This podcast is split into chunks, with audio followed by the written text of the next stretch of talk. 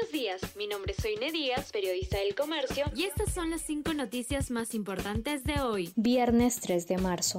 Renuncia oficial mayor del Congreso tras cuestionadas compras. José Sebasco señala que su salida es por razones de carácter político. También se aceptó la dimisión de otros tres funcionarios. La Fiscalía abrió investigación por servicio de bufet. Además, director de administración dice que contrato de sesenta y ocho pasajes sin itinerario revelado por El Comercio es una previsión. Destinos se definieron según consumo histórico.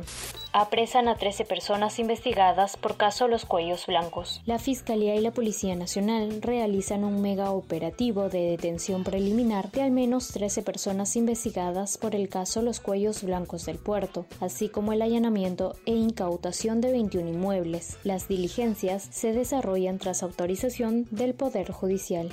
Organismos de prensa rechazan protocolo del Mininter para cubrir protesta. La Asociación Nacional de Periodistas del Perú critican documento porque condiciona su labor durante coberturas. En casi tres meses se agredió a ciento setenta y dos periodistas durante la crisis en el país.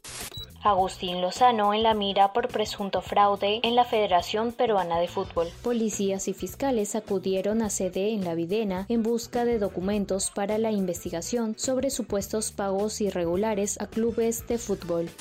Uruguayo Jorge Fossati sería el nuevo técnico de la U hasta el dos mil veinticuatro. Jorge Fossati sería el nuevo entrenador de Universitario de Deportes. Ambas partes tienen un acuerdo de palabra y el D T uruguayo estamparía su rúbrica hasta el dos mil veinticuatro, es decir, se quedaría hasta el centenario de la U. Esto fue El Comercio Podcast.